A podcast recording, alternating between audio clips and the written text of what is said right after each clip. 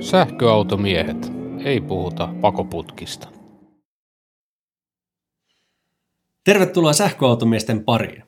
Lähiaikoina tuolla somemaailmassa on puhuttanut paljon Lapin matkailu, pitkän matkan ajaminen sähköautolla esimerkiksi Saariselälle tai muihin tämmöisiin laskettelukeskuksiin. Janne, mikä on päivän aihe? Kevät talvi koittaa, ihmiset menee Lappiin laskettelemaan, niin sähköautomiehet tarjoaa onnistuneen Lapin matkojen vinkit. Kyllä, tämä pitää täysin paikkaansa. Ja tota, meillä on tässä hieman referenssinä käytetty tekniikan maailman Team Teslan kokemia vastoinkäymisiä, ja niistähän riitti tuolla somessa varranpärinää. Ja tota, siinä tuli esille hyviä pointteja, ja fakta on se, että latausverkosto, varsinkin kun mennään tuonne Oulun korkeuden ylöspäin, niin siellä on susi huonoja latureita, joita pitää välttää. Joten nyt me kerromme teille, miten suoritatte onnistuneen Lapin matkan. Ja tämä ei ole millään tavalla pään aukomista tekniikan maailmalle, päinvastoin, vaan me neuvotaan uusia sähkörikuskeja, että te ette putoa tämmöisiin sudenkuoppiin, mikä helposti käy kokemattomalle sähköautoilijalle. Näin on. Ja lähdetään liikkeelle jo siitä, että mitkä pitäisi olla sähköautoilijalla kunnossa saman tien, kun sen auton ostaa ja ennen kuin sen on jo ottanut vastaan. Eli ensimmäinen homma, niin hommaa ne kolme kappaletta RFID-tunnisteita, eli koolataus, virta ja Fortum Charge and Drive, niin niillähän ajelee niin ihan minne vaan. Eikä tarvi yhden yhtä kännykkäsovellusta onnistuneen Lapin matkan tekemiseen.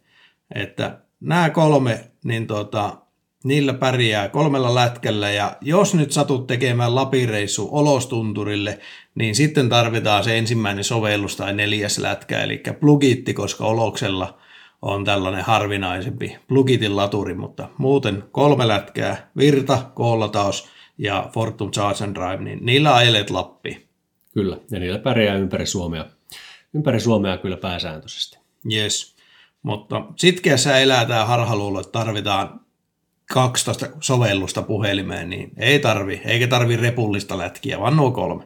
Kyllä, näillä kolmella hoituu maksamiset, mutta vielä ennen kuin jatketaan, käsitellään tätä vielä myöhemmin, mutta suunnitteluvaihe on myöskin tietysti tärkeä.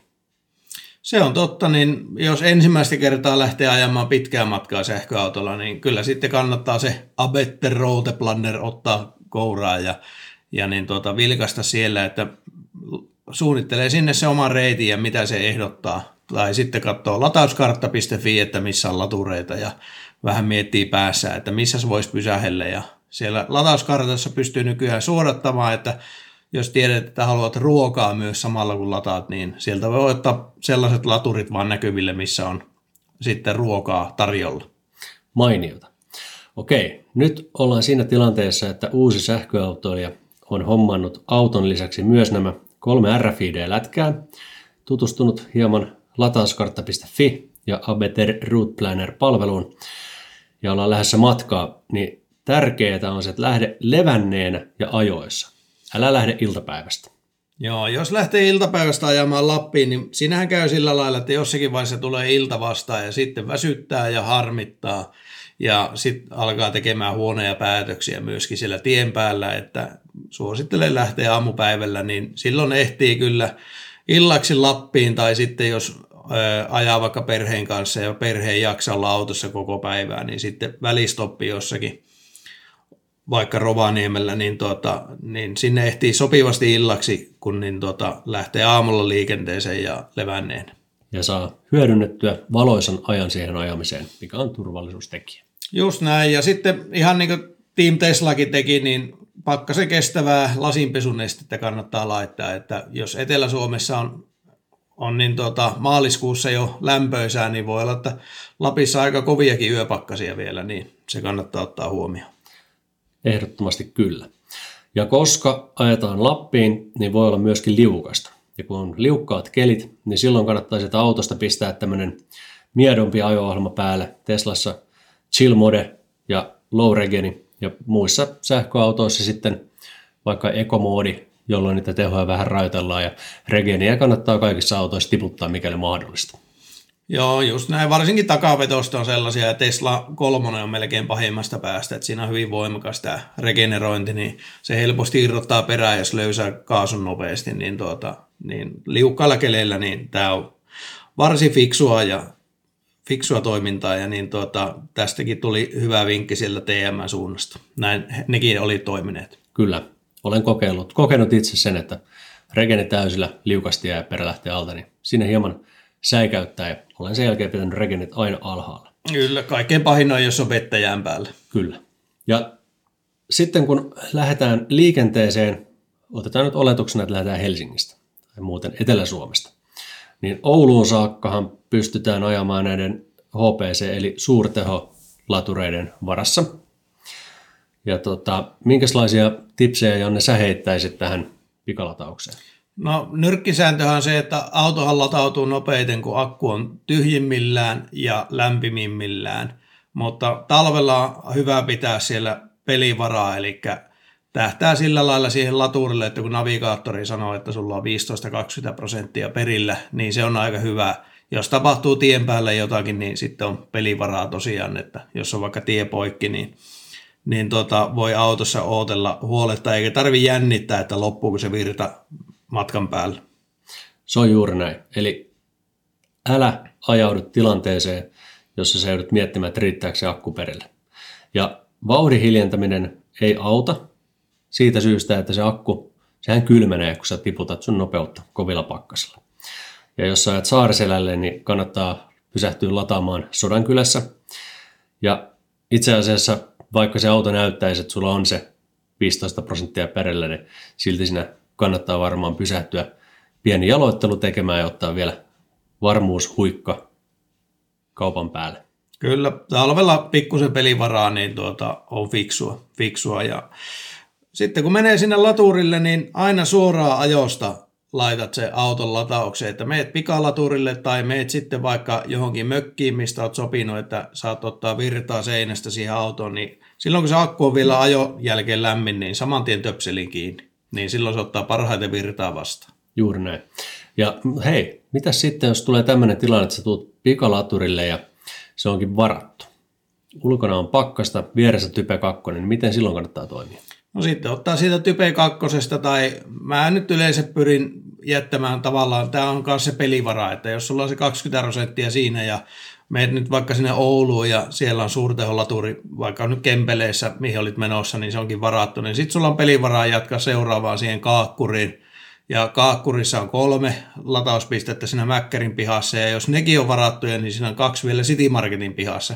Eli sulla on sitä pelivaraa mennä sitten seuraavalle laturille siinä samassa kaupungissa. Kyllä, eli kannattaa tuntea ne alueen latausmahdollisuudet ennen reissun lähtemistä, ja se riittää, kun sen kerran opiskelee, kyllä ne sitten muistaa sen jälkeen jatkossa. Ne muistaa tosi hyvin, mäkin muistan nuo nelostien laturit kaikki ulkoa Helsingin ja Utsioon väliltä, että ei niitä tarvii enää miettiä, mutta jos sinne lähtee ensimmäistä kertaa, niin vaikka sinä edellisen latauksen lataustauon aikana, niin ottaa sen latauskartta.fi kouraa ja katsoo, että okei, tuolla niitä nyt on Oulussa tai Rovaniemellä tai missä vaan, niin tuota, tai Jyväskylässä, niin mitä sitten käyttää pysähdyspisteenä, niin, niin sieltä ne sitten löytyy ja sulla on tavallaan sellainen hyvä fiilis siitä, että okei, että jos nyt onkin laturi varattu, niin se voi hiihtolomaviikoilla olla, Kyllä. niin sitten sulla on vaihtoehto olemassa. Yes.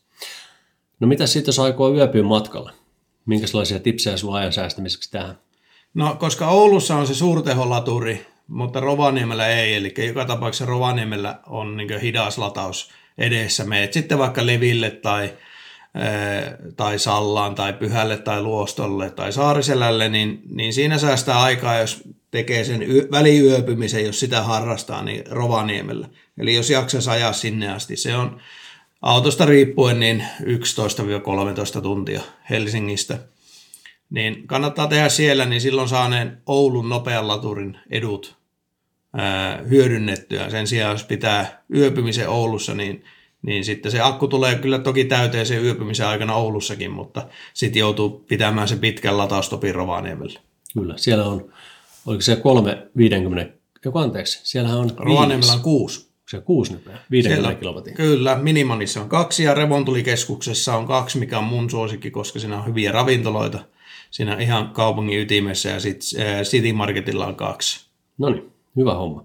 Ja Oulussa on myöskin hotelleissa, tota, montas hotellia siellä olikaan, missä on latausmahdollisuus? Nyt en kyllä muista, ei niitä kauhean monta ole. Rovaniemellä laskeskeli, että siellä taitaa olla neljä eri hotellia, ää, missä pystyy lataamaan. Joo. Että esimerkiksi ää, tuo keskustan, onko se nyt Skandikki, mikä siinä on, niin siinä on, siinä on niin tota, parikin virran Type 2 vieressä ja Arctic Light Hotellia on ja, ja Santa Clausissakin on ja niin, tota, niin siellä on niin vaihtoehtoja, että sieltä latauskartasta selviää ja booking.com, jos sitä käyttää hotellien varaamiseen, niin sieltä pystyy myös suodattamaan sitten hotelleja niin sen mukaan, että missä on latausta tarjolla.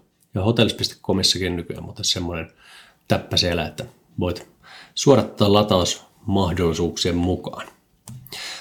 Okei, no mutta hei, sitten kun ajetaan tuonne Ylläkselle, Pallakselle tai Olokselle, niin silloin kannattaa ajaa Rovaniemen kautta, eikö?